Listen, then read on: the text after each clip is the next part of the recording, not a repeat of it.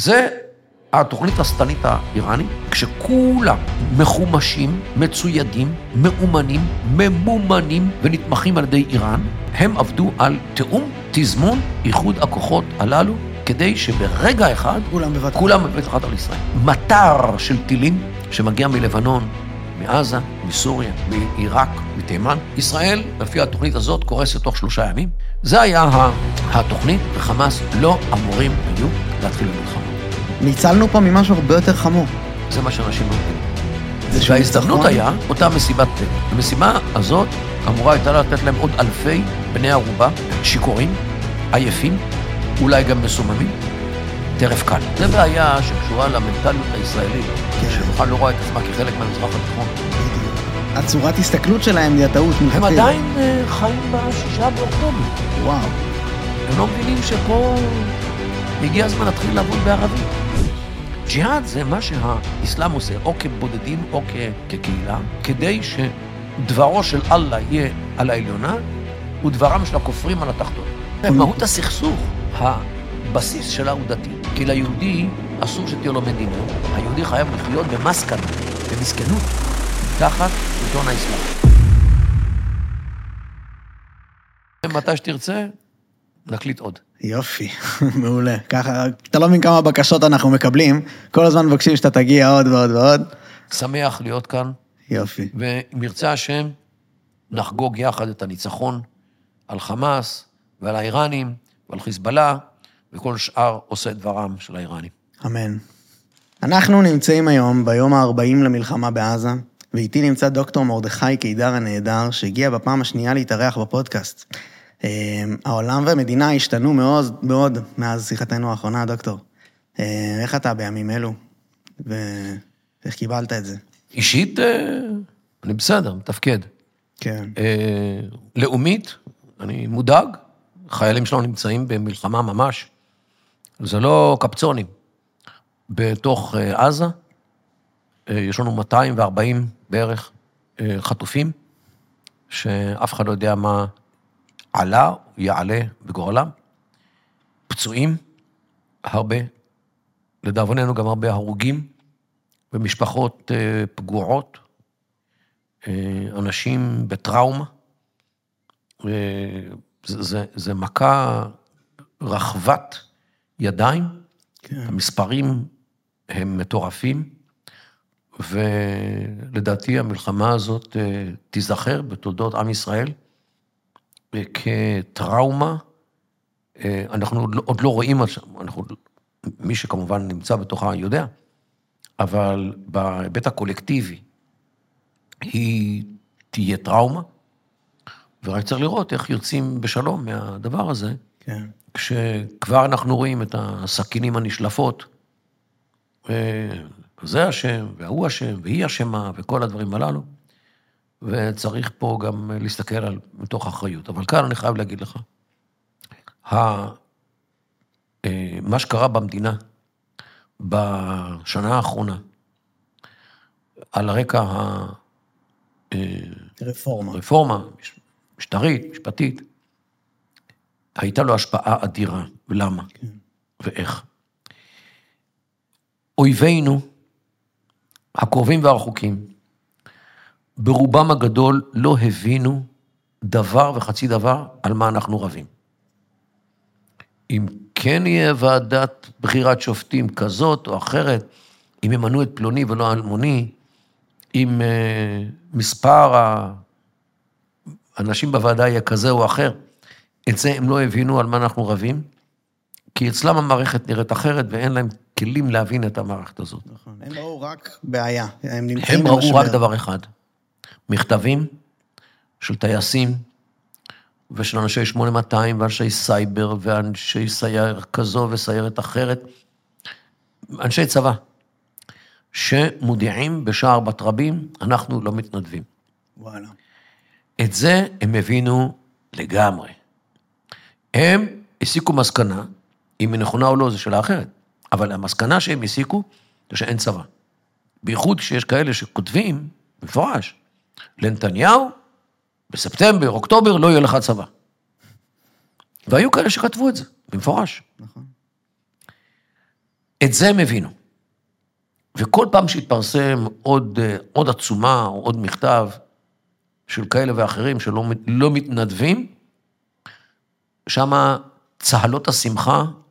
עלו אל על. אתה מבין, האם אבל החמאס אתה. מדבר שראו את זה, או ש... גם חמאס, גם הג'יהאד האיסלאמי, גם חיזבאללה וגם איראן. כולם ראו את זה.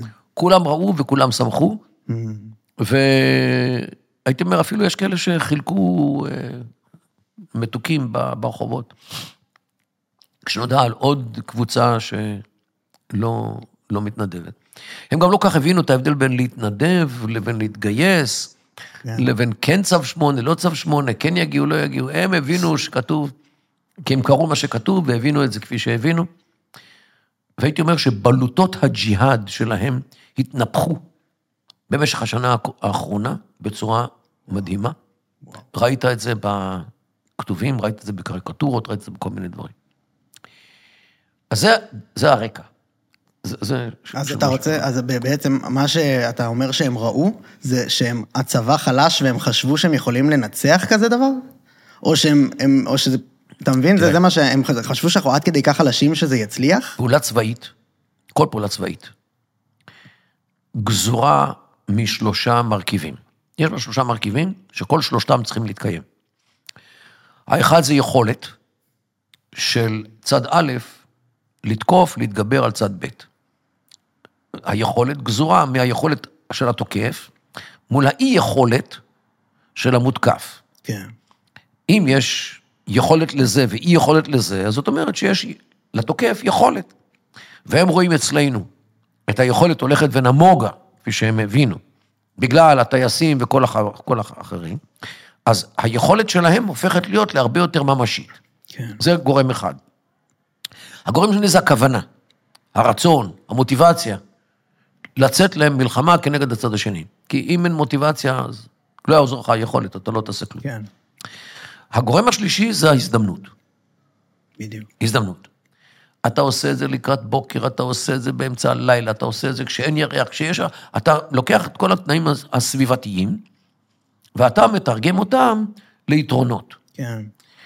אז כשיש לך גם יכולת מול האויב, גם כוונה, רצון, מוטיבציה, וגם הזדמנות, אתה תצא למלחמה. אם אחד מהמרכיבים חסר, אתה לא תצא. מה שקרה הוא זה היכולת שלהם, כפי שהם ראו אותה, כפי שהם הבינו אותה, הולכת ומתגברת מול היכולת הישראלית שהולכת ויורדת. זה מצד אחד. הכוונה שלהם ידועה ומוכרת, לא השתנתה, ואולי אפילו, הייתי אומר, גברה בגלל המכתבים שעודדו מאוד את הרצון, את הכוונה, כן. וההזדמנות. היה אותה מסיבת טבע. כן. המשימה הזאת אמורה הייתה לתת להם עוד אלפי בני ערובה, שלא היו קיימים שם, לא בשבת של ראש השנה, ולא ביום כיפור, ולא בראשון של סוכות, רק באותה שבת לפנות בוקר, כאשר, א', יש אור, שש וחצי בבוקר ויש אור, ורואים, אפשר לצוד את כל הבחורים והבחורות, אה, שיכורים, עייפים, אולי גם מסוממים, טרף קל. ולכן ההתקפה תוזמנה לאותה שעה בדיוק. וואו. זה אבל הזיהוי הזדמנות הוא המסיבה זה ולא. ותו לא? כי, כי בארי היה באותו מקום תמיד, כן. ועלומים באותו יום, כן, וסעד, וכפר עזה, לא השתנה כלום. כן. למה זה נקבע לשמיני עצרת בבוקר? טוב. מה השתנה באותו יום? המסיבה. ואתה אומר שזה חמאס, או שזה כל הקואליציה הזאת חשבה על זה ביחד? או. עכשיו אתה מדבר על, על, על הכוונות שזה משהו אחר לחלוטין. אני בחודש אפריל השנה, לפני כשבעה חודשים, קיבלתי מידע מחבר עיראקי, נוצרי, שחי באירופה, והוא קשור עם עיראק. הוא מספר לי שמיליציות פרו-איראניות בעיראק, חיזבאללה העיראקי, נוג'בה, פטימיון, כל מיני כאלו, יש שם כ-40 מיליציות פרו-איראניות. הם קיבלו הוראה להתכונן למלחמה עם ישראל, שיקחו בה חלק גם מיליציות פרו-איראניות בסוריה, כן. גם חיזבאללה, המיליציה הפרו-איראנית בלבנון, תימן. גם תימן החות'ים, כן. וגם עזה, כולה. הם מצפים לכך שגם הערבים ביהודה ושומרון אה, ייכנסו לעניין הזה, כן. וגם הערבים בתוך מדינת ישראל יחזרו על שומר חומות, כפי שהיה במאי 2021. זה התוכנית השטנית האיראנית, כשכולם מחומשים, מצוידים, מאומנים, ממומנים ונתמכים על ידי איראן, כוחות ה... כן, IRGC, כן. משמרות המהפכה, כוח קוץ. אז עד שנת 2000 עבד על זה סולימני, מאז שהוא חוסל בינואר 2000, זה היה אה, כעני, אה, 2020, סליחה. זה היה כעני, והם עבדו על תיאום, תזמון, איחוד הכוחות הללו, כדי שברגע אחד, כולם בבת אחת. כולם בבית אחת על ישראל. וואו. מטר של טילים שמגיע מלבנון, מעזה, מסוריה, מעיראק, מתימן, משתק את המדינה בתוך שעות ספורות. כן. אה, מתקני חשמל, זאת אומרת, צמתי דרכים, בסיסי חיל אוויר, ימ"חים. כל התשתית האזרחית מותקפת במטר של טילים, חלקם מדויקים שבאים מלבנון, כאשר מתלווה לזה גם פלישה קרקעית. מה שראינו בעזה, ודבר דומה אבל יותר גדול, בצפון, כן. על ידי כוח רדמן, שתופס ערים, כמו נהריה, שלומי, אה, ראש פינה, קריית שמונה, וכל מה שביניהם. אתה רק תחשוב כמה אלפי בני ערובה היה לחיזבאללונים. וכמובן כוח מסוריה פולש לתוך הגולן, וגם מעיראק. ישראל מותקפת מכל הצדדים, כאשר גם האלה ביהודה ושומרון, ואלה בתוך הארץ, כולם משתתפים בסמטוחה. ישראל, לפי התוכנית הזאת, קורסת תוך שלושה ימים. תוך חצי יום, כל מלאי הטילים, כן, כיפת ברזל, הכל נגמר, תשמעו. וזה מה שהעביר לי, פחות או יותר, אותו חבר. אני די התלבטתי אם לפרסם את זה, מכיוון שזה עלול ליצור פאניקה, והנחתי שהצבא מכיר תסריט רב-זירתי, ואם הוא לא מדבר על זה, אז כי הוא לא רוצה להפחיד כולם. אבל, מצד שני, זה לא נוגע רק לצבא. מים, חשמל, דרכים, תשתיות, כולם צריכים להיות, אפילו חברה קדישא, כן. צריכים להיות מוכנים לזה. וואו. אז אם אני לא כותב על זה, איך ידעו כולם? והצבא לא מדבר על זה. אז הרגשתי לעצמי חובה לכתוב על זה. כתבתי מאמר, הוא פורסם בתשעה באפריל השנה, בבלוג שלי במקור ראשון, מהמם. וסיפרו לי אחר כך האנשים ממקור ראשון שהאתר נפל בשעות הראשונות בגלל אה, שכל הרבה אנשים התנפלו מה אתה אומר? על ה... על ה... האתר לא, לא הצליח לעמוד בדרישה, ובסדר. אז זה לגבי התוכנית, זו התוכנית הגדולה, התוכנית השטנית כן. האיראנית. זה אמור היה לקרות, אמור היה, זהו. זה היה אמור לקרות באחד משני תסריטים. אחד, כשמישהו, לא משנה מי, ישראל או אחרים, יתקפו את תוכנית הגרעין, הגרעין האיראנית, והתסריט השני זה לא לפני שיש להם נשק גרעיני. נכון, כן. זאת אומרת, אם יש להם גרעיני, נשק גרעיני, אז אף אחד לא יעז אה, להגיש להם חשבון. המאמר הזה התפרסם בעברית כמובן, תורגם מהר מאוד לשפות, כולל ערבית, וראיתי אותו בהרבה מאוד אתרים, גם בערבית.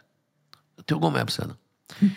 זאת אומרת, בעצם גיליתי לציבור מה התוכנית האיראנית, אבל אה, הציבור לא, לא נראה אה, נרעש מדי. היו מי שקרא ואמרו, אה, אה, אלרמיסט, מה פתאום, הם לא, אלה פלסטינים, אלה סורים, אלה עיראקים, אלה תימנים, אלה לבנונים, אלה סונים, אלה שיעים. בסדר, אבל יש לכולם מטרה אחת, כן. להיפטר מאיתנו, אז למה?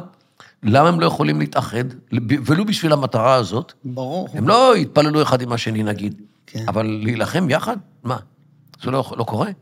הרי בארגוני הטרור הפלסטינים יש גם נוצרים. נכון. ג'ורג' חבש, נייף חוואטמה, וודי חדד, כולם היו נוצרים. נו, אז מה, זה הפריע להם להילחם יחד עם המוסלמים? לא הפריע להם. לא. אז למה אה, פלסטיני לא יכול לשתף פעולה עם לבנון? בייחוד שאנחנו יודעים שיש שיתוף פעולה כן. בין חמאס הסונים לגמרי. לבין חיזבאללה השיעים. בדיוק, העניין הוא למה זה לא קרה. התוכנית השטנית האיראנית כן. אמורה הייתה להתקיים מתישהו בעתיד, וכולם שקיבלו נשק איראני, תחמושת, ציוד, אימון, אה, כסף, בהשראת איראן, כן, קטאר פועלת בהשראת כן. איראן, אה, אמורים היו להמתין בסבלנות עד שיקבלו את הפקודה, עד שאיראן תהיה גרעינית? עד שיקבלו את הפקודה מאיראן. כן. כן גרעינית, לא גרעינית, זו שאלה אחרת. אה, גם אם מישהו היה תוקף את המתקני גרעין שלהם, גם זה מספיק בשביל לעשות את הדבר הזה, שישראל תשלם את המחיר. כן. גם אם זה אמריקאים, נגיד, שתוקפים. זה היה ה- התוכנית, וחמאס לא אמורים היו להתחיל במלחמה. וואו. אבל הם החליטו ללכת בעצמם ולעשות מלחמה לעצמם, שבת לעצמם. וזה, אתה אומר, ההזדמנות שהם זיהו? הם, מה שדחף אותם, זה בעיקר המשא ומתן המתקדם לנורמליזציה עם. סעודיה. הם חששו מאוד, ובמידה רבה של צדק, שאם סעודיה עושה נורמליזציה עם ישראל, אחריה יבוא כל שאר העולם הערבי והעולם האסלאמי. בסך הכל, סעודיה מדינה שיש לה מה להגיד גם בעולם האסלאמי. כן. אינדונזיה ומלזיה וקזחסטן ואוזבקיסטן וטאג'יקיסטן ומאלי וצ'אד מאפריקה. זאת אומרת, כל מדינות האסלאם יעמדו בתור. כי אם סעודיה עושה את זה ונותנת הכשר לישראל באמצעות נורמליזציה עם ישראל, ובעצם הבעיה הפלסטינית מה אתה אומר? תהפוך להיות לנחלת העבר. מעניין שזה החמאס חשבו על זה, וזה גם לאיראן נראה לי אה, אינטרס גם לעצור את ה... איראן לא לא אוהבת את זה, כן. אבל אז למה רק החמאס פעלו?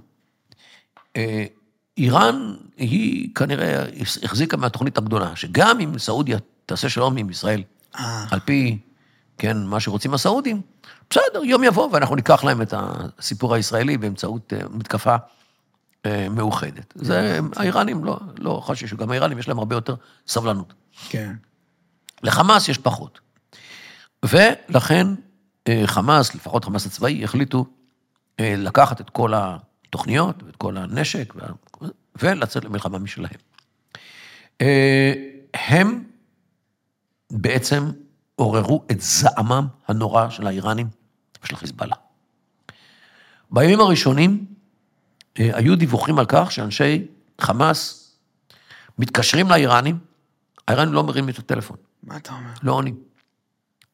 עד לכך הם זעמו עליהם, שהם לא אפילו רצו לקבל... מוסא אבו מרזוק דיבר על זה, אחרת. יואו. הרסו להם כאילו את התוכנית. הרסו את התוכנית. למה?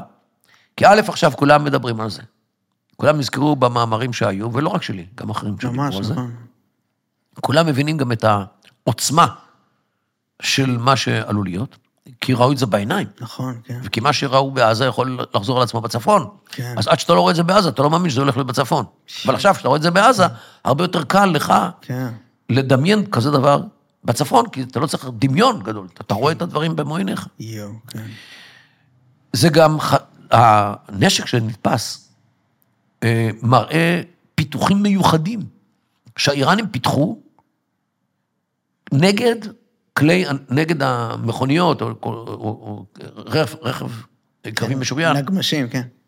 שייצרו במיוחד. כן. כאילו עלי- עלינו עליהם, שיש להם גם את זה. עלינו על הכל, גם על כן. התוכנית, גם על האמצעים, גם על גורם ההפתעה. וגורם ההפתעה נגמר. כן. חצי מהצבא בצפון, מחכה להם. כן. אין אזרחים בצפון, זאת אומרת, אין להם כבר את מי לתפוס, לפחות המצב כפי שהוא כרגע. ומחר יהיה היום ה-40 של המתקפה, ועד היום האיראנים לא נכנסו וגם חיזבאללה, מה שהם עושים איתנו זה תקריות גבול. זה לא מלחמה, זה נכון. תקריות נכון, על, על, על, על הגבול. כן. אז, למה, אז מה שאנחנו עכשיו... טיל אחד, טיל אחד הם לא שלחו לתל אביב. חד משמעית, החמאס הרס להם. והשאלה חמאס היא... הרס להם לגמרי. השאלה היא איך זה, איזה כאילו, איזה מבחינת מזל. הפרסים, מבחינת מ- האיראנים? כן. חמאס יכול ללכת לעזאזל. ניצלנו פה ממשהו הרבה יותר חמור. זה מה שאנשים לא מבינים. תראה, אני לרגע אחד לא, לא מברך על זה, כי מה שקרה זה דבר נורא ואיום. אין, אין כן. מילים לתאר את הפלצות שתופס את הבן אדם שהוא רואה מה קרה שם, ואני הייתי בדרום, ב, הלכת? ביקרתי, כן, וואו. בבארי ובאתר של המשימה, כמה ימים אחרי שזה קרה. ואתה אתה, אתה מתפלץ כשאתה רואה את הדבר הזה, אבל האלטרנטיבה וואו, הייתה הרבה יותר גרועה. מטורף. הרבה יותר גרועה. אז למעשה כל השיחה היום, בכל העולם וגם פה, על החמאס, פלסטין וזה, זה מפספסים את הפואנטה. מדובר פה על קואליציה ענקית של אסלאם רדיקלי, שיש לו תוכנית הרבה יותר גדולה מאשר מדינה, כן. ישראל, מדינה לפלסטינאים או לא. ודאי, התוכנית היא לחסל את ישראל. יואו. וחמאס, מה שהם עשו, הם, הם פה, האמת, הם טעו. הם כן, טעו בהרבה מאוד דברים. א', הם פתחו במלחמה, והם לא האמינו שיעברו 40 יום, ואיראן וחיזבאללה עדיין לא נכנסו. כן. לא. יכול להיות שהמאמר שלך ואנשים כמוך הציל אותנו מפני האסון הנורא? התרחיש לא, העוד אני לא יותר חושב שאני גרוע? הצעתי כלום, מפני שאני אני, אני, אני רוצה לקוות שהצבא לא לוקח את המודיעין ממני. נכון. זאת אומרת, שלא כן. אני הוא המקור. נראה לי שעצוב להודות שכן, שיש... לא. לא. אז איך אתה מסביר את המחדל? את השמונה שעות עד שהגיעו, את כל החוסר מוכנות? תראה, אני, בניגוד להרבה אחרים, אני בוגר מלחמת יום כיפור. אני נכנסתי לקבע במהלך המלחמה. זאת אומרת, הייתי בן 21, חייל, כן. ב-8200. וראיתי את הגודל, הטעות הענקית שהייתה. האיסוף עבד, ההערכה לא עבדה. כי יחידות האיסוף, אלה שבשטח, לצורך העניין 8200 כיחידת ההאזנה, מקביל לתצפיתניות שראו מה שראו, הם ראו. אבל אף אחד לא הגיע. איך את זה מסביר? זה לא חלחל למעלה, כן. במעלה ההערכה אה, של המשמעות של מה שהן רואות, והם ראו. כן. הם ראו, אה, לפי כל הסיפורים שלהם, הם גם הבינו שפה מתבשל משהו מאוד מאוד מאוד חריג. כן. העבירו את זה כלפי מעלה, וכלפי מעלה, אה, אותם גופים שצריכים, אותם דרגים שצריכים להעריך את המידע, העריכו את זה בחסר, ולכן לא, לא הזעיקו את הצבא ולא הזעיקו את מי שצריך, ולכן זה. הייתה קונספציה, בסדר. שמה שחמאס, אה, ש- שהוא, שהם מוכלים ומורתעים, מורתעים, כן. ומה שהם רוצים זה עבודה בישראל, וכסף, ושיקום עזה מהסבבים הקודמים, וחיים טובים, ולהקים מדינה ולנהל אותה. כן. והם דחו את הג'יהאד, שמו אותו, תלו אותו על הקיר. היו, היו אקדמאים שדיברו על זה, היו גם אנשי אה, אה, חליבה, כן. אה, ראש, ראש, ראש ראש אגף מודיעין, דיבר. על זה ממש. בכנס הרצליה יש אה, סרטון שלו שמסתובב. הוא פתאום התחיל לדבר על ה-global warming כסכנה. אה, כן. בשביל זה יש חיל מודיעין, שתספר לנו... בדיוק, זה מה שאני אומר, איך הם היו כל כך שקועים בתוך חוסר מודעות? הייתה קונספציה אז, כן. הייתה קונספציה היום, שסביבה הסתובב הכל. זו קונספציה שהיא הייתה תהודה בין שני צדדים. הצד אחד זה הדרג הפוליטי, שרוצה לראות את הדבר הזה, מצד שני הדרג הצבאי, כולל המודיעיני, שמשדר את זה, ואלה משדרים לאלה, ואתה אתה נמצא בתוך תיבת תהודה שהמסר מגיע מפה, אוהבים את זה פה, משדרים, אנחנו אוהבים את זה, אז הם משדרים את זה עוד פעם, כי בסך הכל המערכת רוצה להיות קוהרנטית. כן.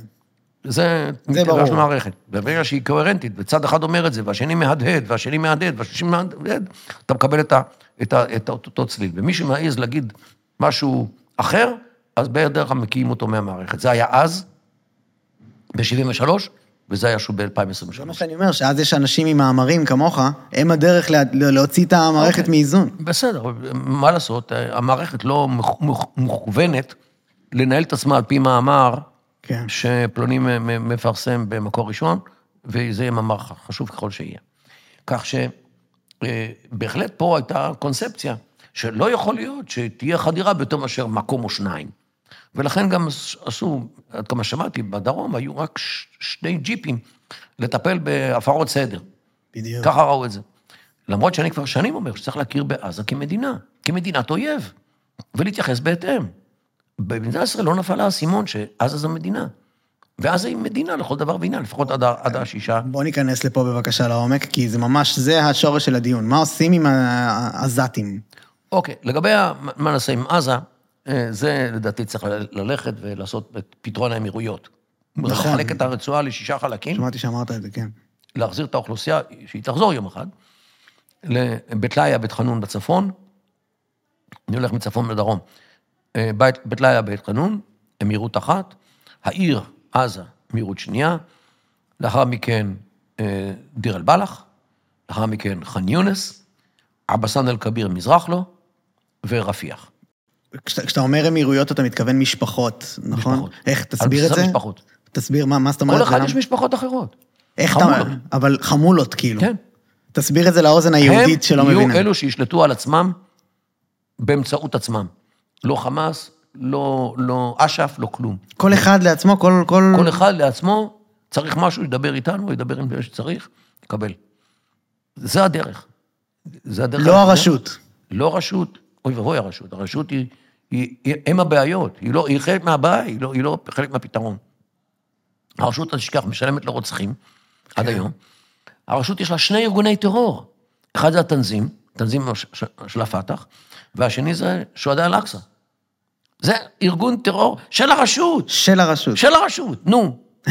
אז היא ארגון שלום? לא. זה קונספציה נורא ואיומה, שאנשים עדיין ממש- אצלנו שוקעים ממש שוקעים בה מאוד. לגמרי. זה ממש, זה המצב. אה, אוקיי, אז זה לגבי, ה, לגבי העניין הזה. אה, ה, נחזור רגע למלחמה עצמה לח, לח, לחמאס. אתה לא, אתה לא רוצה ל- ש- ל- לסיים לא, את אני לא. הרעיון של מה עושים עם עזה? כאילו, אפשר, לא, אפשר גם... צריכים קודם להבין מאיפה... אמרת שעזה היא מדינה, ואנשים לא מכירים בזה, משם הגענו למה לעשות. מה היא איתה. היום אני עוד לא יודע. הבנתי. כי עד השישה לאוקטובר היא הייתה מדינה מתפקדת, כולל שלטון, כולל גבולות, כולל מערכת משפט, צבא לא נורמלי, אה, תעשייה צבאית, תעשיית טילים, הכל היה, יש להם כל מה שמדינה, וצריך היה להתייחס לזה כמדינת אויב. מדינת אויב, אתה לא שם אה, שתי מצלמות, כן. או מערכת יורה יורה, יורה, שיודעת לטפל רק במקום אחד. היו, נדמה לי, 11 או 12 עמדות של רואה יורה, אבל המערכת יודעת לטפל רק במקום אחד. וזה כי התייחסנו אליהם לא כמדינה? כי התייחסנו לזה כאל כאל הפרות סדר, הפרת ולא סדר. כאל פגיעה בריבונות. כן. כי הפרות סדר של בחורים ובחורות שהם מסתובבים בש- בשטח. פגיעה בריבונות זה מדינה עושה לך. כן. וזה, ה- ה- ה- לדעתי, חלק מהקונספציה, שמכיוון שחמאס זה סתם איזשהו ארגון, אז נכון שיש להם פה ושם כמה קלצ'ניקובים, אבל זה לא עדיין לא הופך את זה למדינה. זה לא, לא, לא נכון היה, צריך היה להתייחס לזה למדינה מהיום שהם, מתייח, שהם השתלטו על עזה, על עזה. וזה אבוד אבל היום. היום כבר, אתה יודע, זה חלב שנשפך. כן. בכל מקרה, אה, אה, גם הייתה טעות בהערכה של הכוונות שלהם.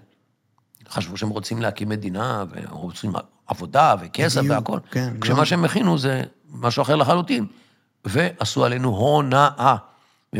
בדיעבד מתברר שכל הסיפור הזה עם העובדים, 20 אלף, 30 אלף, היה להונות אותנו כדי שאנחנו נחשוב שזה מה שהם רוצים. מה זאת אומרת, איזה עובדים?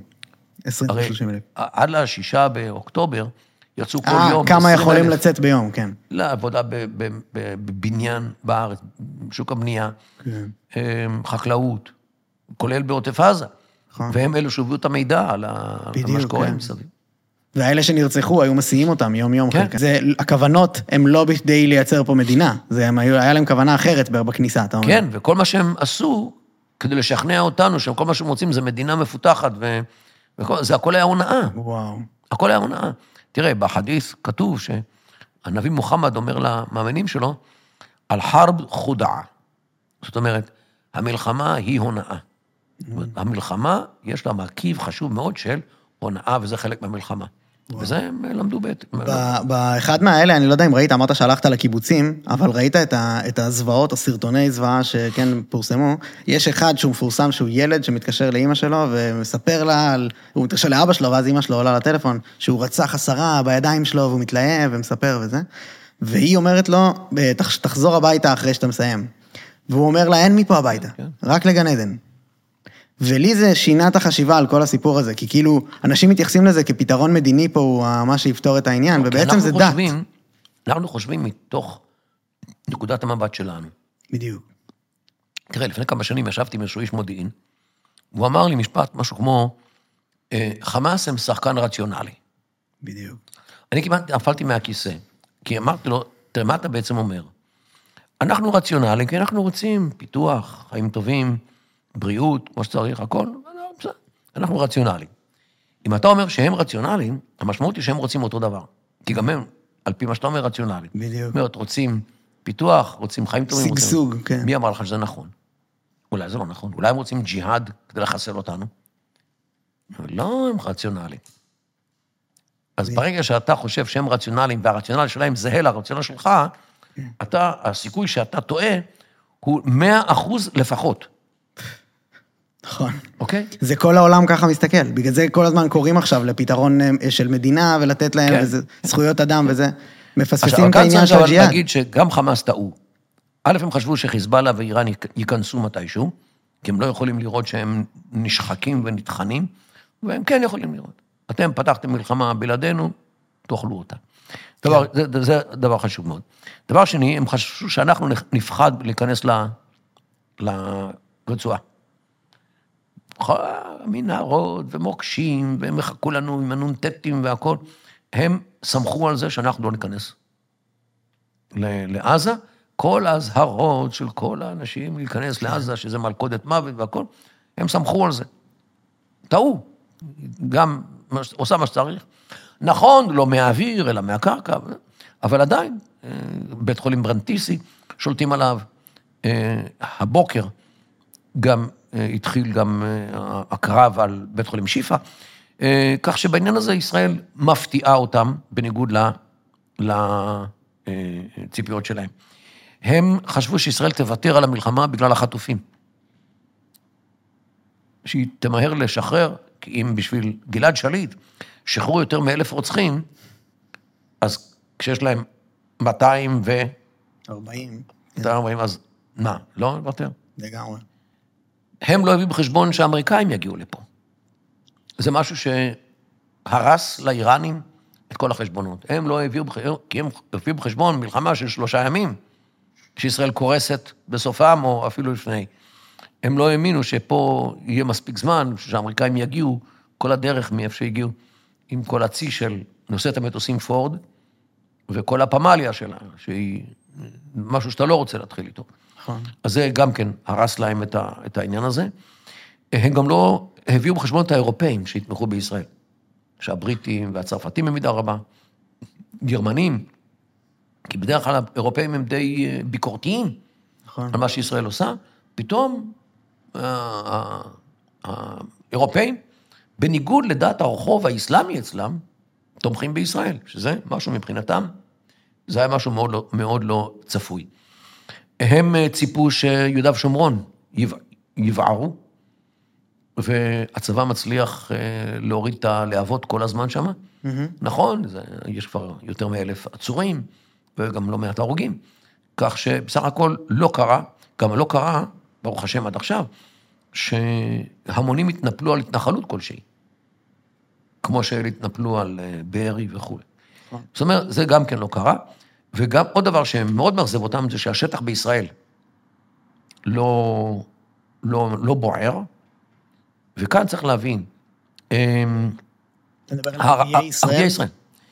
אה, הערבים בישראל מבינים שהיום זה משהו אחר, זה לא שומר חומות. היום הם מבינים שישראל מתנהגת כמו שור פצוע. ושור פצוע עם הקרניים קדימה לא רואה כלום. הוא מסוכן מאוד מאוד מאוד מאוד, כי גם כואב לו, אין לו חשבונות, ועושה את הכול. הישראלים מחומשים היום הרבה יותר, הישראלים חדורי אה, תחושת נקם. על כל פנים, כפי שהם רואים אותנו, כן. בגלל הראייה שלהם. והיום מסוכן מאוד, הנושא של, של הישראלים. אגב, לא מעט עובדים ערבים שעובדים במשק היהודי, כמו למשל אה, בתי מרקחת, דברים כאלו, לא מגיעים לעבודה כבר חודש. נכון, כן. פוחדים. למרות שברוב הסיכויים, מה, אם, אם, אם, אם בבית מרקחת, פה בתל אביב, עובדת בחורה עם חיג'אב, מישהו יגיד לה משהו? מישהו יטריד אותה? מישהו יאשים לא. אותה? כל העניין עם ערביי ישראל עכשיו מאוד מי- מפתיע. מישהו יאשים אותה במשהו? ממש לא. ממש לא. אבל התחושה הכללית היא שהיום מסוכן להתקרב לישראלים. למה? כי הם מתנהגים בצורה לא צפויה, בגלל מה שקרה בשמיני עצרת, בגלל, בגלל המלחמה וכולי. עוד דבר שחמאס ציפו, זה שהממשלה תיפול. ונתניהו יתפטר ויהיה בלאגן פוליטי בגלל הדבר הזה, וזה עדיין לא קרה. אם זה לא יקרה בעתיד, אני לא יודע, אבל בשלב זה, זה עוד לא קרה, ומדברים על 40 יום. אה, זה פחות או יותר, הייתי אומר, האירוע מן הצד השני, מה אמור היה להיות, מה קרה, שזה נורא ואיום. ללא, ללא ספק, זה אחד הדברים הטראומטיים ביותר בתולדות מדינת ישראל, מה שקרה בשמיני עצרת של תשפ"ד. אבל האלטרנטיבה הרבה יותר גרוע. הרבה הרבה יותר גרועה. וצריך תמיד לזכור את זה. אה, יש לי הרבה שאלות עכשיו, אוקיי? אה, על דברים שאתה אמרת, על דברים שאתה לא אמרת. דבר ראשון, אה, בוא נלך שנייה לממשלה, בעיניך. אה, האם זה אמרת שכאילו זה לא הזמן להתעסק באשמים וכאלה, אבל מה, מה דעתך? האם אנחנו צריכים אה, לחרוץ דין לאנשים ולגבות את המחיר על מה שקרה? תראה, תקום, אני מניח, ועדת חקירה ממלכתית, לחקור את הדבר הזה. אנשים יצטרכו לבוא ולהראות מה הם עשו ומה הם לא עשו, מה ידעו, מה לא ידעו, מה החליטו, מה לא החליטו. אה, וההיסטוריה תשפוט אותם, ללא ספק. היסטוריה, כן. אתה, אתה, אין לך דעה בנושא ללאן צריך ללכת? תראה, פה מערכות שלמות לא עבדו. גם מערכת הצבאית, גם מערכת המודיעינית. כן. ואני מסתכל על המערכת המודיעינית מבפנים. כי עדיין אני מחשיב את עצמי כאיש 8200, למרות שאני לא, לא משרת כבר הרבה שנים שם. אה, אבל עדיין אני רואה... אה, תראה, אצלנו אנשים לא מבינים ערבית. לא מבינים ערבית. אם היו מבינים ערבית, היה אפשר להקשיב. אתה יודע, יש בחור אחד ששמו רפאל חיון. נדמה לי הוא גר בנתיבות. והוא, היה לו בבית אה, תחנת האזנה קטנה, הוא קנה כמה סקנרים שקונים בכל חנות, וישב על רשתות הבט"ש של חמאס. מדי פעם הוא היה שולח לי הקלטה שהוא לא מבין, נדע, משנייה 15 מה אתה לשנייה 18, על מה הוא אומר, מה הוא אומר שם. כן. ואם אם הבנתי, אמ- אמרתי לו. אדם מדהים, שמהבית שלו ידע מה שקורה שם. כמה חודשים לפני ה... זה התפרסם, זה לא... כמה חודשים לפני, לפני אה, שמיני עצרת, באו אליו הביתה וסגרו לו את התחנה. כי אמרו שהוא מרגיז את הצבא, מרגיז את המודיעין, עוסק דברים הוא שמע שם דברים שאם הוא היה, אנחנו היינו שומעים זה היה מציל את המצב? תראה, ללא ספק, היה שינוי ברוטינה. כפי שהייתה, לפחות מחצות הלילה שלפני כן, כשהם התחילו את כל ההכנות ואת הכניסה. אה, ייתכן מאוד שהוא היה קולט משהו. כי יש אה. גבול כמה שאתה יכול לעשות את זה עם קווים, אה, כן. עם חוטים. מעניין. הוא היה קולט משהו, וייתכן שהוא אולי אפילו יכול היה להעיר את המערכת, כי היה לו טלפונים של, ה, של הסביבה. אבל אה, סגרו לו את הדבר הזה, כמה חודשים.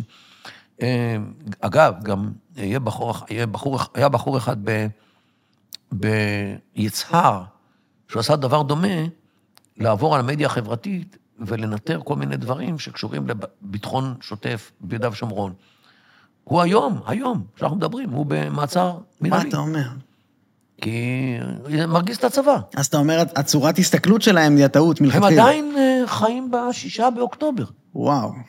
הם לא מבינים שפה הגיע הזמן להתחיל לעבוד בערבית.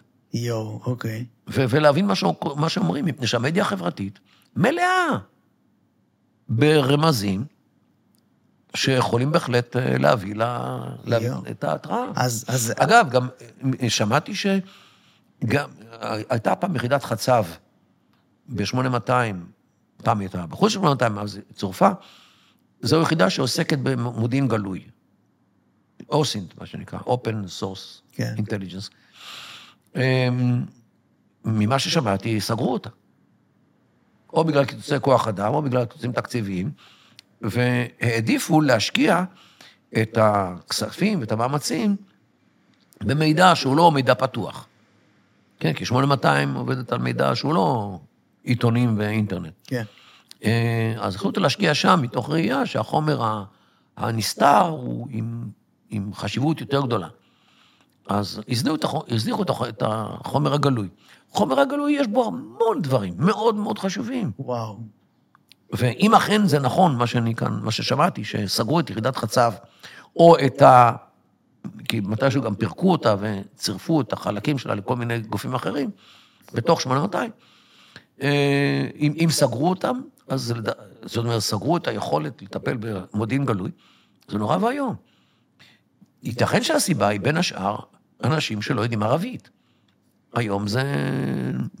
זה אתה אומר שזה בעצם בעיה שהיא לא קשורה לאשמים עכשיו וזה, זה פשוט צורת הסתכלות זה שלנו. בעיה שקשורה למנטליות הישראלית, כן. שבכלל לא רואה את עצמה כחלק מהמזרח התיכון. בדיוק. כן. אנחנו רואים את עצמנו כמזרח לונדון. בפעם שעברה שהיית פה דיברת איתנו על אה, אבן חלדון. כן, אז בעצ- בעצם אנחנו רואים פה את הנבואה שמגשימה את עצמה? כן, בהחלט. גם, אבל אנחנו לא... תראה, אצלנו כיוון התפילה החברתי, התרבותי, זה לונדון, זה פריז, זה ניו יורק, זה סן פרנסיסקו, לוס אנג'לס. זה הכיוון שאליו מופנות הפנים של אה, רוב הישראלים. לא לקהיר, וודאי לא למקומות אחרים במזרח התיכון, ולדעתי זו טעות לא נורמלית, כי אנחנו חיים פה. אם אנחנו לא נבין את השכנים שלנו, לטוב ולרע. כן.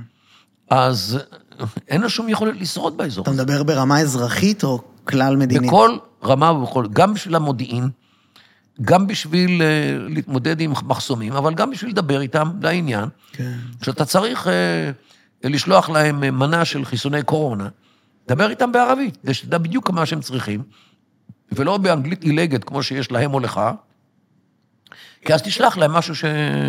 לא, לא שהם ביקשו, לא שהם צריכים, או אני יודע מה. כן. זה, תראה, לצערי הרב, גם במלחמת לבנון השנייה, היה איזשהו אירוע שקצין וחייל נסעו בדרך והיו צריכים להגיע לכפר מסוים, בדרום לבנון, שהוא היה כפר ידידותי. ממולו היה כפר מאוד מאוד לא ידידותי. ויש שלט, ימינה לזה ושמאלה לזה, אבל הם לא יודעים לקרוא ערבית. נכנסו לכפר הלא נכון, ונהרגו שניהם. מה אתה אומר? אם היו יודעים לקרוא, בלי לדעת ערבית, לקרוא את האותיות, כן. בלי, בלי להבין את המשמעות, אבל ממש. יכלו... לכ- אני חושב שגם את, הת- את התרבות, גם כמובן את השפה בעצמה, אבל בוודאי. אנחנו לא מבינים כלום לגביהם. ואני, אני, אני, נגענו בקטנה בנושא הג'יהאד, אני אשמח שתסביר לי אותו קצת יותר לעומק. ג'יהאד, תשמע, ג'יהאד, פירוש, הפירוש המילולי של המילה ג'יהאד זה מאמץ, או השתדלות, או אתה יודע מה? השתדלות מאומצת, זהו, זה, זה ג'יהאד. השתדלו בכל ה, כל הכוח שיש לך, אוקיי? זה, זה, ה- זה קונספט של ג'יהאד. ג'יהאד זה מה שהאסלאם עושה, או כבודדים או כ, כקהילה, אה, כדי שדברו של אללה יהיה על העליונה, ודברם של הכופרים על התחתונה. זה תכלית הג'יהאד. אז יש ג'יהאד בחרב, שזה הג'יהאד הצבאי, פיצוצים, נשק, מה שראינו בדרום. יש ג'יהאד כלכלי, תעשה BDS על האויבים שלך, ככה תשבור להם את מטה לחמם, ככה יהיה לך יותר קל ל... ג'יהאד כלכלי זה גם אם אתה תורם כסף ללוחמי הג'יהאד. יש במסורת האסלאמית דיון, אם לוחם ג'יהאד הולך אל הג'יהאד, ומישהו מארח אותו ב, ב, ללילה, מאכיל אותו, כן, נותן לו מקום לישון, להתרחץ, לאכול, לשתות, כמה שכר יש למלין בבית, את לוחם, האם זה רבע או שליש? השכר מהג'יהאד. כן. עד לכך, כי בלי האוכל שייתן לו, איך יחיה? בלי המים שהוא נותן לו, איך, איך, איך, איך, איך ישתה, איך, איך ישרוד? בלי שהוא ינוח בצורה מסודרת, איך יהיה בקרב? ולכן, כל מה שהוא נותן לו בעצם מאפשר לו את הג'יהאד, ולכן מגיע לו בין רבע לשליש. זה יש מחלוקת. ואם הוא נותן לו את הסוס, כדי שיגיע לג'יהאד יותר מהר ויותר רענן, אז הוויכוח בין שליש לחצי. עד לכך הסיוע הכלכלי הוא חשוב, וכבר הכירו את זה באסלאם הקלאסי. עד לכך שאלה הדיונים. אוקיי, אז זה גם ג'יהאד כלכלי. יש ג'יהאד תקשורתי, אל-ג'זירה למיניהם, או התחנות ה... מה, זה. תקשורת שמטרתה להפיל את האויב? כן, וואו. אל-ג'זירה עושה נגדנו ג'יהאד תקשורתי. מה אתה אומר? זה לא רק אל-ג'זירה, גם ערוץ אל-אקצא של חמאס, גם אה, אה, ערו- ערוץ אל-עלם של האיראנים, גם אל-מנאר של, של חיזבאללה, ועכשיו גם מיאדין, שהבינו את זה. אני כבר שנים, וואו. למרות שאני מתראיין באל-ג'זירה, אני קורא מראש כל חוצות, במאמרים ובקליפים והכול, לסגור את אל-ג'זירה בארץ. למה? אין שום סיבה בעולם שישראל תאפשר לערוץ ג'יהאדיסטי, שפועל נגדה יומם ולילה, לעבוד בתוך המדינה. אז אז זה, זה נוגע מאיפה שהגענו לזה, כי אמרת שאנחנו לא מבינים את התרבות, לא מבינים אנחנו מה לא זה אומר, מבינים. לא מבינים מה זה אומר ג'יהאד. לא מבינים. אז כן. הלאה, ג'יהאד השרפות, ג'יהאד הגנבות, ג'יהאד הגנבות. לא, יום אחד פגשתי בצפון בחור, אה, שם דיברנו, הוא, אני שואל אותו, מה אתה עושה? אז הוא אומר לי, אני גנב רכב. ככה, לפנים. אני אומר לו, כן, איך אתה, מה, איפה אתה? מה, אני רק גונב רכב של יהודים, לא של ערבים. אני אומר לו, למה? אומר, אתם גנבתם לי את הארץ, אני גונב לכם את הרכב. מה אתה אומר? זה ככה, זה הג'יהאד שלי. ככה אומר, זה הג'יהאד שלי. אז מה, אז מה, מה... לא, תחשוב, מה המצב רוח של אדם שבאו וגנבו לו את הרכב. ברור, זה הרי דמורליזציה. ברור. אמא יוצאת עם ילדים לגן או לבית ספר ואין רכב. נו, מה היא עושה? אוקיי, זה הסיפור. להזיק, להזיק. כדי שדברו של אללה יהיה על העליונה, ודברם של הכופרים או היהודים או הנוצרים יהיה על התחתונה. יש אה, ג'יהאד השרפות, כן, אמרת. אה, ששורפים יערות וכל הדברים הללו, כן. זה חלק מהעניין. אז- באירופה זה שורפים שורפים כנסיות, כן. גם כן כחלק מהג'יהאד. אז אה, אני חושב שיש משהו שאנשים לא מבינים, כי יש הבדל בין טרור לג'יהאד, ואני חושב שמה שעשו לנו בשביעי לעשירי זה ג'יהאד. המטרה היא לא הייתה מדינית, היא הייתה דתית, ואני חושב שחשוב להבין, כי אתה מדבר על להבין איפה אנחנו נמצאים. תראה, אנחנו- מהות הסכסוך, הבסיס שלה הוא דתי.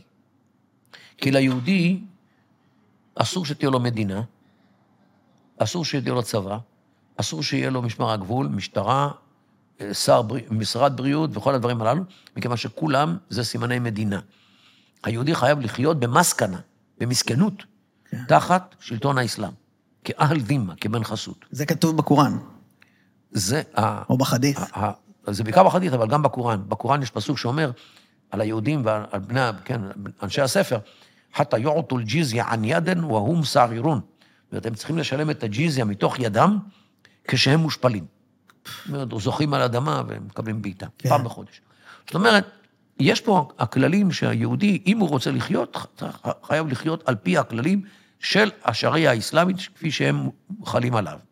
אם היהודי מורד בכללים הללו, אה, אגב, אם הוא חי על פי הכללים הללו, אז הוא בטוח על גופו ועל רכושו. זה התמורה לג'יזיה, הוא מקבל הגנה.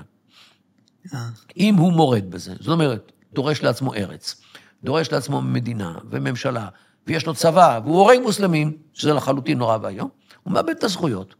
ואז אתה יכול לצאת כנגד היהודי בג'יהאד, שלכאורה נועד כנגד הכופרים. כנגד ה... כדי להבטיח גם את מקומך בגן עדן.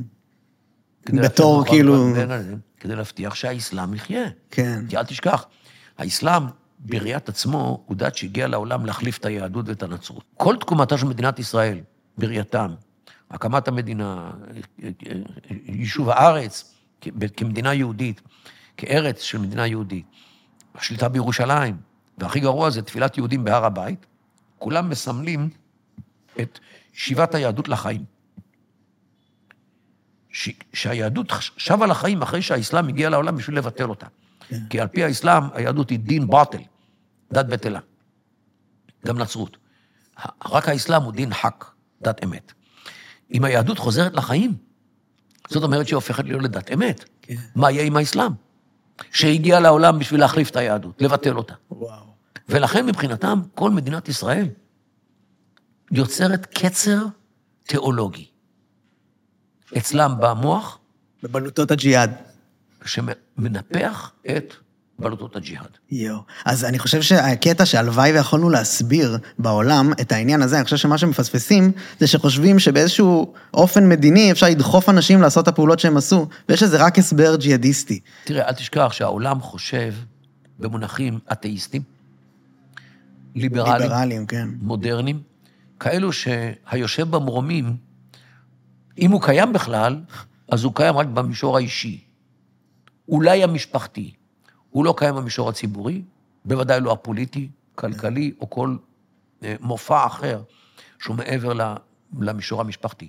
כן. זה המקסימום. נורא אתה רוצה, נוצרי. אשתך, תתפלל מה שאתה רוצה, כן. תעזוב את האחרים. נכון. זאת אומרת, חברה ליברלית היא חברה שהיא שמה כל דבר על הרציו, על, ה, על השכל האנושי. בעוד שהאסלאם, מה זה שכל אנושי? אתה יכול אה, להגיד מה שאתה רוצה, להאמין או לא להאמין, אין דבר כזה, אתה חייב להאמין. מי שנולד מוסלמי והוא לא מאמין, אחת דינו, להישחט, בדיוק. מורתד, אוקיי? אז איך אפשר לעשות שלום עם כזה... אפשר, לעשות- אפשר לעשות שלום. אי אפשר לעשות שלום. כי על פי, אפשר. על פי הגישה האסלאמית, אה, אם, אם הכופר הוא חזק מדי, מסוכן מדי, מאיים מדי, אפשר לעשות איתו שלום זמני. כן. כמו שמוחמד עשה שלום זמני עם הכופרים של מכה. בשנת 628 לספירה, חתם איתם שלום לתשע שנים, תשעה חודשים ותשעה ימים. תשע, תשעים ותשע. אה, הוא הפר את השלום אחרי שנתיים, כש... כשהוא ראה שהם נרדמו בשמירה. מה אתה אומר? התקיף את מכה, ועשה מה שצריך. אז אם מוחמד יתנהג ככה, בדיוק. הוא הרי המודל כן. לחיקוי, לכל מוסלמי, בכל מקום, בכל זמן, בכל תנאי. והוא עשה אה, חלק מהדברים שראינו בשביעי לעשירי, נכון? גם יש הנושא של שחיטה, גם שחיטה, הנושא של אונס, כן. אונס, כן. ולכן זה נקרא בערבית מולקל ימין. אה, רכוש יד ימין, שאתה לקחת בקרב. וואו. שזה- כן. אני חושב שבכל העולם מתייחסים ממש, כמו שאמרת, מתייחסים לכל הפעולות שקרו, והסיבה שאנחנו הולכים ככה חזק על החמאס ובכל מחיר מנצחים שם, ההצדקה לכאילו סיז פייר, שזה כל מה שפרי פלסטיין אומרים, זה בעצם חושבים במונחים של אה, מוסר שכלי. לא מבינים שיש פה אנשים שפשוט, זה, זה כתוב להם בקוראן לעשות את הדברים האלה. לא, זה לא רק עניין של הקוראן, זה עניין של, של uh, התפיסה שרק האסלאם זה דבר לגיטימי, וכל השאר נסבל אם הם נחמדים. כן, Uh, אותו דבר עם השלום. כן. השלום עם היהודים הוא שלום בסדר, זמני. כל עוד הם עושים מה שצריך ולא עושים מה שלא צריך. זאת אומרת, כל הם חיים תחת שלטון האסלאם, ב, כן, על פי התנאים שהאסלאם קובע. אבל ברגע שיהודי מקים מדינה, זה נגד האסלאם, ועוד על אדמה אסלאמית, שזה פלסטין. כן, אז אתה אומר שיש דרך לעשות שלום עם, עם אז זה? זהו, שאם אתה אה, אה, אה, מאיים ומסוכן, אז האסלאם יעשה איתך שלום זמני. אבל אם אתה תהיה מסוכן, מאיים לתמיד, אתה תקבל שלום זמני לתמיד. חברה מוסלמית היא לא חברה מתאבדת, כחברה. היא חברה שרוצה וצריכה לחיות בשביל האידיאלים האסלאמיים. הם לא צריכים למות. בסדר, אם, יש, אם אתה הולך למות, אז כבר תבחר את הדרך. כי הם מאמינים שמי שנהרג, אה, היה מכתוב עליה, זאת אומרת, כת- כתוב עליו, על מצחו, מתי הוא צריך למות. אז הוא יכול למות במחלה במיטה, הוא יכול למות בתאונת דרכים, או הוא יכול למות בפיצוץ עצמי באוטובוס. אז שני דברים. אחד זה, האם אתה חושב שבעצם מה שקרה פה, אמרת את זה קצת בהתחלה, עם הסרבנות והחולשה שהיינו בה, זה בעצם מה שנתן, כאילו, שבר את השלום הזמני, כמו שראו במכה, הם חשבו שאנחנו ניפול בגלל זה, כמו שמוחמד ראה במכה. וב', מה עושים אחרי? מה עושים אם אני לא הבנתי לגמרי מה שאתה אומר? מכתבי הטייסים עודדו אותם, ללא ספק. מה מכאן והלאה? מדינת ישראל, דבר, מדינת ישראל והחברה בישראל, צריך דבר ראשון להבין את עומק המשבר שהיה אצלנו, שנטע בהם את התקווה שהפעם זה יעבוד. הם צריכים להבין את זה. מפני שאם יבינו את זה, אז לדעתי כל ההתנהלות וההתנהגות מכאן ואילך תהיה עם הרבה יותר אחריות, בלי לקרוא לכל מיני טייסים וכולי להפסיק להתנדב, בלי אה, כל מיני דברים שהורסים את ההרתעה הישראלית. כולל, אה, תשמע, היה גם עצומה, פעם ראיתי, של, של יוצאי, יוצאי השב"כ. כן.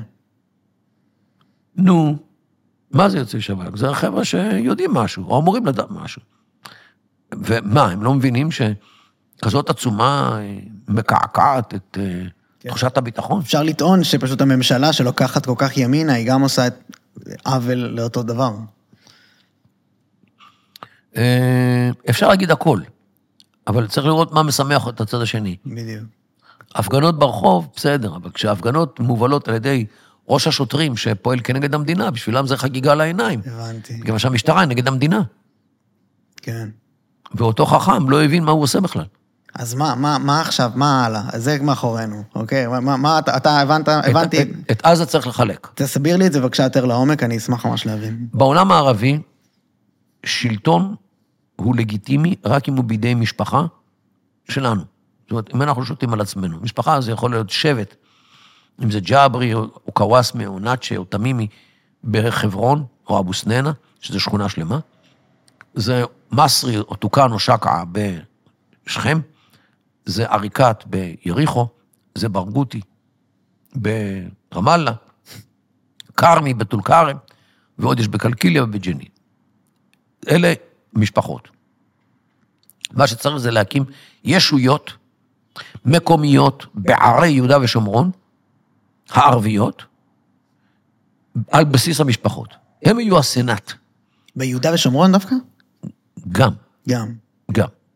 שם קל יותר להסביר, ששם זה ערים שאנחנו מכירים אותן. כן. אה, הזקנים הם הסנאט, צריכים להיות. אה, בסדר, הם ייקחו פקיד שינהל את העירייה, ויקחו פקיד אחר שינהל את המים, והם יעשו מה שצריך. אבל הבסיס צריך להיות משפחות. מקור הסמכות הוא החמולות המקומיות. ומי דואג להקים דבר כזה? איך אנחנו בעצם עושים את זה? אנחנו צריכים, כל מה שאנחנו צריכים היום, זה להגיד ללקוחות של הרב, של אה, אבו מאזן, אתם לא, אתם לא ניגשים לחברון, אותו דבר ביריחו, אותו דבר בכל האחרים, והאמירויות יקומו תוך שנייה. איך? כי המשפחות קיימות. אנחנו צריכים אבל לכנס אותם? צריך להיות שם עם הצבא לא. לתקופה? הם מתכנסים מדי פעם.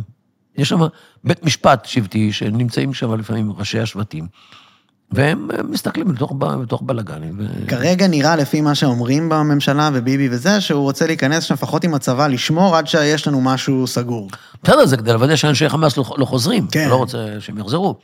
אבל אני מדבר במבט לעתיד, גם בעזה יש אפשרות לחלק את זה למשפחות, וישראל קונה מהם מה שקונה, וככה יש להם פרנסה. איך, איך עושים, איך מגיעים למצב הזה? אני לא... דבר ראשון צריך להבין את הדבר הזה. כן, אתה יכול לראות את זה בוויקיפדיה, תוכנית האמירויות הפלסטיניות. זה, יש לזה זה ערך. יופיע פה בזמן שאנחנו מדברים. כן, כן. כן. ושם אני נותן בקצרה את עיקרי התוכנית. תראה, אני גם ארכיטקט, אני לא המהנדס. צריך להביא כמה מהנדסים, מהנדס מים, מהנדס כבישים, מהנדס אה, ביוב, מהנדס חשמל, שיתכננו את כל התשתית של הדבר הזה. כי אני לא יודע להגיד לך. כן. אבל אה, אה, ברגע שיש לך תוכנית הנדסית מסודרת, אתה יכול לגלגל את זה כתוכנית פיזיבילית. אתה חושב שבפועל זה יקרה? אני, אני, מה שאני אומר שבפועל, שום דבר אחר לא יכול לקרות. וואלה. כי זו התוכנית היחידה שלאורך ימים ושנים אפשר, אפשר לסמוך עליה. נראה לי שמה שעומד לקרות זה שיהיה שם כיבוש וישבו שם כצבא, לא ולאט יודע, לאט יבואו. התנחלויות. בינתיים, ב-16 לנובמבר, 15, כן. 15, שזה היום, כן. אה, סיסי מסרב לקבל אפילו אחד. אז לבוא ולהגיד שהוא יקבל כך וכך אלפים, כדי להקל על ישראל את הבעיה הזאת, לדעתי זה לא יקרה. אה, טוב, הרבה דברים נשארו לי פתוחים. לי חסר קצת משהו בתמונה עם, כאילו, עם הקואליציה של איראן וזה, איך אנחנו מתייחסים אליהם מעכשיו והלאה, כאילו. אה, האם הם איום קיומי על מדינת ישראל, ו- ואיך להתייחס לזה? תראה, עכשיו כשיותר ויותר אנשים מבינים את התוכנית השטנית של להתקיף את ישראל מכל הכיוונים על ידי המיליציות, אני מקווה שעכשיו ישראל אה, תתייחס ביתר רצינות. עכשיו, לא רק ישראל, זהו, זה העולם. כי ברגע שישראל, אם חס וחלילה ישראל נופלת, אירופה תוך שעות לדעתי, תיכבש גם כן. למה? איך? שזה יעודד את כל המיליונים שנמצאים שם, אה, להמשיך את המסע. אם ישראל נפלה, אז מה, לוקסמבורג לא תיפול, וגרמניה לא תיפול אחרי שיש שם כל הרבה מיליונים? אבל הנה, זה העניין עם ערביי ישראל, שמה שלא קרה. שכאילו ערביי ישראל העדיפו בסופו של דבר את מי שנותן להם אה, כרגע, אה, בוא נגיד, זכויות אדם. לא. ובגלל זה הם לא ישראל- התקוממו. לא, ערביי ישראל לדעתי, בגדול, הם אה, מורתעים. אני, אני גר ביפו, יש איתי אה, אוקיי. אנשים מסביבי, ערביי ישראל, אני רואה לא מעט. וההתייחסות אליי, היא, לא- אני לא מרגיש שהיא של רתיעה, כמו שזה פשוט מבינים. אנחנו לא כמוהם, אתם יכולים להיות רגועים. זו התחושה שאני מקבל. מה, אירועי שומר חומות? שם היה, נכון? שם היה קטסטרופה. אז עכשיו אתה אומר שההבדל הוא הרתיעה? אני חושב שההבדל הוא הקיצוניות כן. של החמאס. לדעתי, תראה, הם גם רואים את המשטרה הרבה יותר חדה עם מי שמפרסם פוסטים. נכון, למשל, פייסבוק, טוויטר, שהם כאילו תומכים בחמאס, ישר. אה, מי זאת הייתה שסולקה? והיה עוד רופא בבית חולים השרון, כמדומני, בפתח תקווה, שגם כן הוציא כמה פוסטים, ואישרו אותו, לא אישרו אותו, זה עומד כרגע באיזשהו בירור משפטי, אבל אה, ללמדך שישראל, אה, כן, אה, הסירה את כפפותיה בטיפול במסיתים, הגיע הזמן. מה אתה אומר? מערכת המשפט עכשיו שותקת, כן. כנראה מבינה שהיה לא מעט פה באחריות. תשמע, כל הנושא של המידתיות, שבית המשפט כפ- כפ- כפה על צה"ל, מידתיות זה בעצם אנטי-הרתעה. כן. כי מה זה הרתעה? הרתעה חוסר זה מידתיות. כש... חוסר, חוסר מידתיות. כן. שאדם יורתע אם הוא יודע שהתגובה למה שהוא יעשה היא תהיה מאוד מאוד מאוד לא פרופורציונלי. לא פרופורציונלית. אז יש, במצב כזה יש הרתעה. כן. אבל כשבית המשפט אוסר על דבר כזה, אז מטבע הדברים זה, זה שולח להרתעה. אבן חלדון באמת דיבר על התפוררות של חברה אחרי שלושה, ארבעה דורות. כן. ואנחנו אומרים, 75 שנה זה שלושה, ארבעה דורות. מבחינת הדור הרביעי. האידיאולוגיה מתפוררת. אנשים, אנשים אה, הם, הם, הם אה, פחות אה, מודעים לסיבות שהביאו, כן, השואה והכול, שהביאו את, את, את עם ישראל לבוא לארץ הזאת. פחות מודעים לציונות, פחות מודעים ל, לישראליות, פחות מודעים ליהדות. כן. פחות... אה, כמו שאמרת, שומעים. פנינו מופנות לאירופה בשביל אה, בדיוק. תרבות, כן. והם מזהים את זה, השכנים שלנו, הם מבינים שמה שאנחנו רוצים זה חיים טובים, ולאחוז מסוים של הישראלים יש דרכוני חוץ שהם עשו בשנים האחרונות, שיהיה. כן. אה, זאת אומרת שאפילו היהודים לא מאמינים במדינת ישראל לעולמי עד, אז למה אנחנו כערבים לא יכולים לעזור להם, לשכנע אותם אה, לעבור לחו"ל? נכון. ואתה רואה את זה משתנה? אתה רואה שהיהודים אה, מקבלים יותר אה, לאט לאט, אה, מק- אה, בעקבות אולי מה שקרה אפילו, אה, כזה נוכחות יהודית בישראל יותר מקבלת מקום? אה, זה, זה אנחנו נצטרך לראות לאורך, לאורך זמן. כי ראינו הרבה מאוד חיילי מילואים, לאו דווקא דתיים, שביקשו ציציות. Mm. מה זה אומר לך? התחזקות הם ראו כאילו? בזה מעין איזשהו, כמו שכפ"ץ, אה, מעין איזושהי סגולה. תראה, לדעתי זה ילך גם וגם. יהיה זרם אחד לכיוון היותר יהדות, מפני שהבנו מה קורה כשאנחנו מאבדים את היהדות שלנו. מצד שני, יקומו אנשים ויגידו, איפה היה הקדוש ברוך הוא בבארי? באר- כמו ששואלים, איפה היה הקדוש ברוך הוא בשואה? כן. אז אה, איפה היה עם בארי, ואיפה היה, כן. כן, בנתיב העשרה, ואיפה היה בנחל עוז, וכל הדברים הללו. אוקיי. כן. אז... אה, יש- סבא שלי, אחרי השואה, אה, היה, הוא היה, היה לו 11 אחים, הוא היה חרדי. והוא נטש את הדת בעקבות. אז שוב, אני לא שופט אף אחד, אני, פשוט הקדוש ברוך הוא אה, קיים, והוא זה שישפוט, והוא זה שיעניש, אני לא, לא שופט ולא שום כן. דבר אחר. רק מה שאני אומר לך זה שמתוך ההבנה שלי, שכנינו מסתכלים עלינו כעל אנשים שאיבדו את העשביה, איבדו את רוח השבט, ו... קלים ל... קלים לפגיעה. פגיעים. טוב, תודה רבה לכולם, תודה למי שהאזין, שוב תודה לדוקטור מרדכי קידר. כן, ונאחל מפה הצלחה לצה"ל, לגמרי. תנחומים למשפחות ההרוגים והנספים, שחרור מהיר לחטופים ורפואה שלמה לפצועים.